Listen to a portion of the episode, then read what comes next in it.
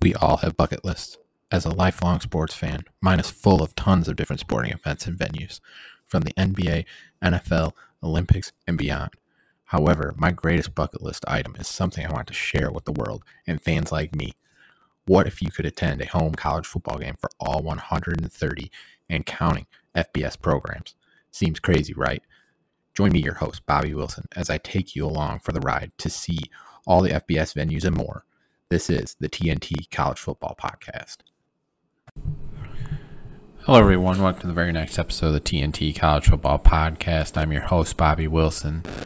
Uh, hope you all enjoyed my first installment of uh, the bowl season projections. Um, tonight, I'm going to be tackling the second bowl game of the season, um, the Duluth Trading Cure Bowl, which will be this coming Friday, December 16th, and we'll have the number 25 ranked uh, UTSA Roadrunners against the number 24 ranked Troy Trojans. I expect this to be one of the best bowl games of the season. Two tremendous football teams. You have the Conference USA champs in UTSA against the Sun Belt champs in Troy. But uh, first, I want to dive in a, a, little bit, give a little deep, deeper insight into the Cure Bowl. Um, it's been going on since 2015. Um, and it's a bowl game where it's usually very high scoring. Most in most cases, it's been that way. Uh, the Cure Bowl is it has a great purpose though, uh, fighting for for cures for cancer and raising a ton of money in that regard. So. Uh, the people who run the Cure Bowl do a tremendous job with that, and it's it's one of the bowl games that you really really should support. Um, but looking at the game itself, uh, 2015 San Jose State defeated Georgia State 27 16. Um, 2016 Arkansas State defeated UCF 31 13. 2017 Georgia State defeated Western Kentucky 27 17. 2018 Tulane defeated Louisiana 41 24. Um, uh, 2019 Liberty defeated Georgia Southern 23 to 16. Uh, then the previous two years were just fantastic football games. 2020, Liberty defeated Coastal Carolina overtime 37 34. And then last year, arguably the best game of the bowl season, Coastal Carolina defeated Northern Illinois 47 41. Just some uh, amazing performances there. Um, past two years, we've seen two of the best quarterbacks in college football. 2020 saw Malik Willis from Liberty go against Grayson McCall from Coastal 2021 saw Grayson McCall. Those were the MVP winners in each of those games. So this is a game where offense has been aplenty in the past handful of years, and we we will definitely see um, some fantastic numbers and fantastic uh, players in this game. But first, I want to take a look at each team heading into this heading into the bowl game. UTSA comes in with a record of 11 and 2. They went 8 0 in Conference USA, went undefeated, won the conference championship. Uh, first game of the year, they hosted number 24 Houston. They lost that game by two in triple overtime, 37 35. Turned around the very next week, won at Army in overtime, 41 to 38. Then the following week, lost at number 21 Texas, 41 to 20. Turnaround beat uh, Texas Southern 52 to 24. FCS Texas Southern. Then they started conference play. One at Middle Tennessee 45 to 30. Beat Western Kentucky 31 28. One at FIU 30 to 10. Beat North Texas 31 27. One at UAB in double overtime 44 38. Beat Louisiana Tech 51 to 7. One at Rice 41 to 7 beat UTEP 34-31, and then the Conference USA Championship game they beat North Texas again 48 to 27. They're riding a 10 game game winning streak heading into the Cure Bowl. Just an absolutely tremendous season by the Roadrunners, following up their Conference USA Championship last year with a back-to-back uh, status this year. Um, looking at their some of their key stats, points per game averaging nearly 39 points per game. They give up 26 and a half per game. Yards passing uh, almost 309 yards passing per game, averaged 177 and a half rushing yards per game. So high powered offense. Defensively, they give up 253 and a half passing yards per game and 151.4 rushing yards per game. So looking at Troy, the Troy Trojans 11 and 2 as well, um, 7 and 1 in the Sun Belt Conference. Um, they started the season at number 21 Ole Miss. They lost 28 to 10 they turned around, beat FCS Alabama A&M 38 to 17. They lost at App State, their only conference loss on a hail mary in the last second, uh, 32 to 28. And their head coach, um, Jon Summer, Sumrall, uh, said that was the turning point of their season. How thing, things turned around from there, and it sure did because they rattled off um, 10 wins in a row. Uh, they defeated Marshall 16 to 7, won at Western Kentucky 34 to 27, beat Southern Miss 27 to 10, beat Texas State 17 to 14, won at South Alabama 10 to 6, and that was a very good football game. I watched that one. Uh, won at Louisiana 23 to 17, defeated Army 10 to 9, beat ULM 34 to 16, won at Arkansas State 41 to 19 and then in the Sun Belt Championship game, they beat Coastal Carolina 45 to 23. So uh, then their stats just over 26 points per game, giving up 17 and a half, so very stout defensively. Uh, 250, almost 253 passing yards per game, almost 122 rushing yards per game. Then they give up 208 passing yards per game and 117 rushing yards per game. So, like I said, a stout defense. So, this is a contrasting styles here. UTSA, extremely high powered offensively, put points up on the board. They move the ball, uh, a lot going on there. But then Troy defensively uh, is is almost at an elite level defensively, and you'll see when I break break uh, their defense down a little bit why that's the case. but both teams entered this game on a 10 game winning streak. So, pr- pretty impressive uh, what we got here. That's why I said coming in that this could very well be um, one of the best bowl games of the entire bowl season. I'm super excited to see this one on Friday. Um, looking at UTSA coming into this, they have a bowl history of 0 and 3, so they're looking for their first bowl win in the history of the program. Not granted, the program hasn't been around very long, 10 or so years. Um, head coach Jeff Traylor is a Coach of the Year finalist in many of the coaching awards. He has just been unbelievable this season and last in his entire tenure in San Antonio. Just has done an amazing job. Um, obviously Conference USA Coach of the Year. Just an unbelievable job that he's done. Deservedly so. He received an extension. Um, so obviously the Roadrunners want to keep him in San Antonio as long as possible. Um, looking at uh, all Conference USA first team players that they have, of course, it starts with quarterback Frank Harris. He is. Uh, what makes this team go unbelievably gifted as a quarterback, throwing the ball and running. Um, then wide receiver Zakhari Franklin, another just tremendous football player. He's going to play on Sundays. He he is unbelievable. Offensive lineman Afito Maka, defensive tackle Brandon Brown, and then DBs Clifford Chapman and Corey Mayfield Jr.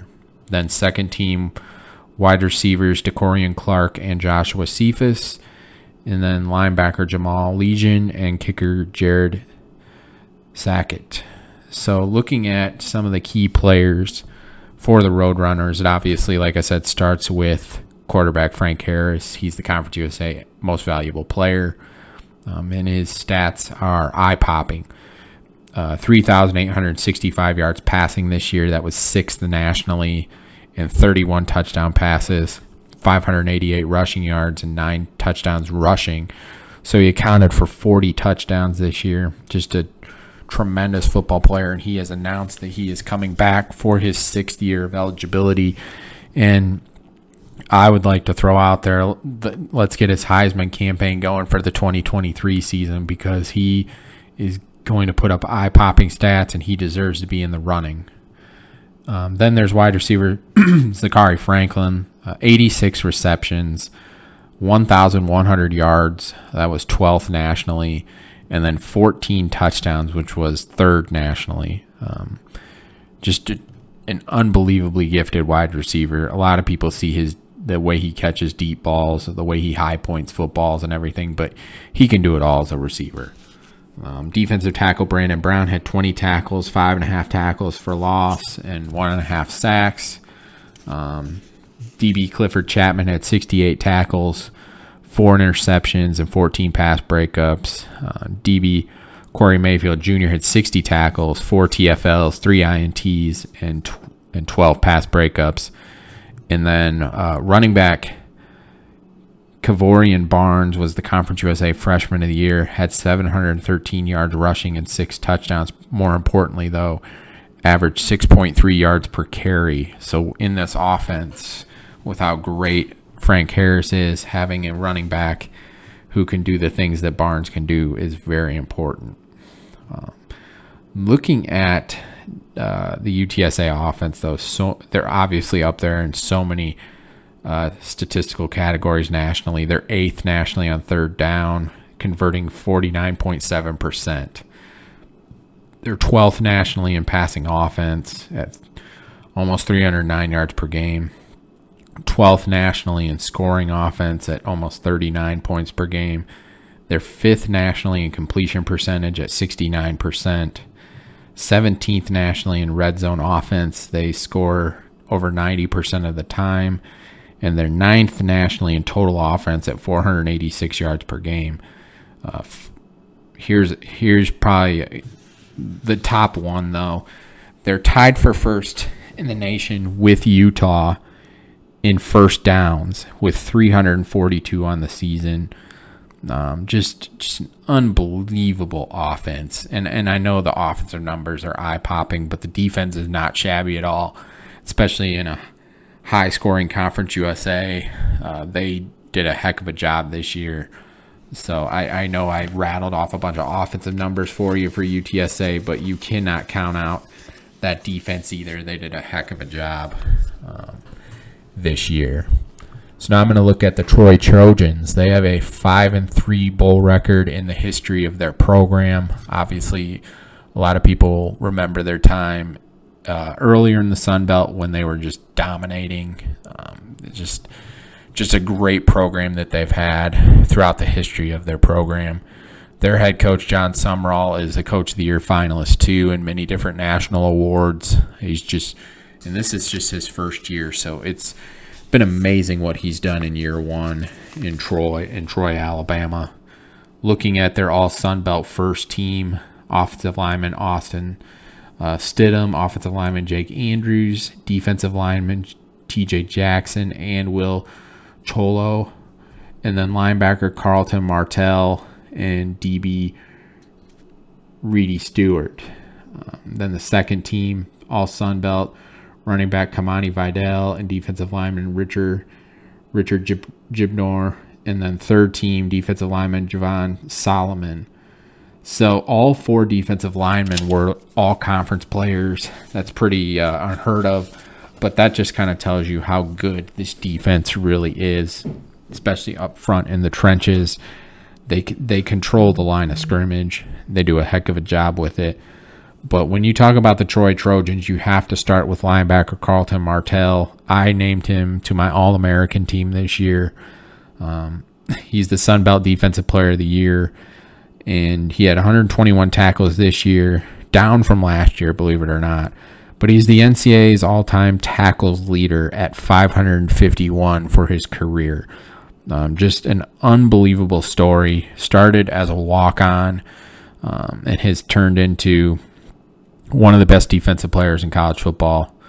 Should have won uh, the Burlsworth Award for the top uh, previous walk on, but that's beside the point. Um, I already mentioned the defensive line, having all four guys being mentioned for uh, uh, all Sun Belt recognition. Uh, just a really, really impressive group of guys there.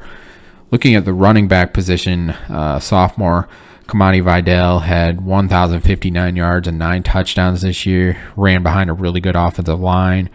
Back to back games to end the season. Had 242 yards against ULM and then followed that with 208 yards at Arkansas State. So ended the season tremendously well for him. Um, at quarterback, there's Gunnar Watson had 2,705 yards, 13 touchdowns, 10 interceptions. Then you look at uh, wider at the wide receiver positions. Uh, there's Tez Johnson and Rahjai Johnson. No no relation, but they combined for 10 touchdowns. Then uh, looking at some of the statistical things for Troy, obviously a lot of it's going to be from the defensive side of things, just because of how tremendous their defense is. But one thing to look at offensively, Troy has attempted 25 fourth downs on offense um, and converted 64% of them, which is 18th nationally. But that's something to look at coming into the game. They're not afraid to go for it on fourth down. Um, they they like to kind of control uh, the time of possession if they can and rely on their defense, as you've seen with some of the scoring that they've done throughout the season. Lean on that stout defense. Uh, the defense has, has uh, scored three defensive touchdowns on the year, two fumble recoveries, one interception return. Um, the rush defense has allowed under 118 yards per game, which is 22nd nationally. They're eighth nationally in scoring defense at 17.5 points per game. So just really, really good there. They average three sacks per game, which is 14th nationally and they're 19th nationally in total defense at uh, at 325 yards per game. So just like I said, stout defense. This this game is really really exciting because it's two tremendously coached teams, two great coaches, in Jeff Traylor and Jon Sumrall that that have done some amazing things at the programs that they're at. Um, hopefully each program will get to keep them for an extended period of time because these guys are going to do some things. Like I said, Traylor just got an extension. I'm sure Sumrall will be in the running for that very soon. Obviously, this is year one for him, but still, nonetheless, uh, looking at the spread for this game as of uh, today, uh, Tuesday, December 13th, Troy is favored by two. The over under is 55 and a half. I am not a betting man, but th- th- this game is just really, really intriguing. I'm just going to sit back and watch and enjoy this one just because these are two two of the best teams in college football this year that not a lot of people have seen. Um, and, and, I cannot wait to see Frank Harris go against Carlton Martial. It just two fantastic football players. Um, just a fun one to watch. So hope you guys enjoyed this little breakdown heading into the Cure Bowl. Um, like I said, going to be one of the better games of the bowl season. Looking forward to this one. You can catch that one Friday on Friday, December 16th um, in Orlando. Um, again, thank you guys for always listening, supporting. Uh, you can follow me personally on Twitter at coach underscore B Will. Please follow the podcast Twitter account at TNT College Foot One. Uh, continue to be on the lookout for uh, more bowl game breakdowns as I will continue to break down every bowl game heading into them. Um, again, have a good night, guys. God bless.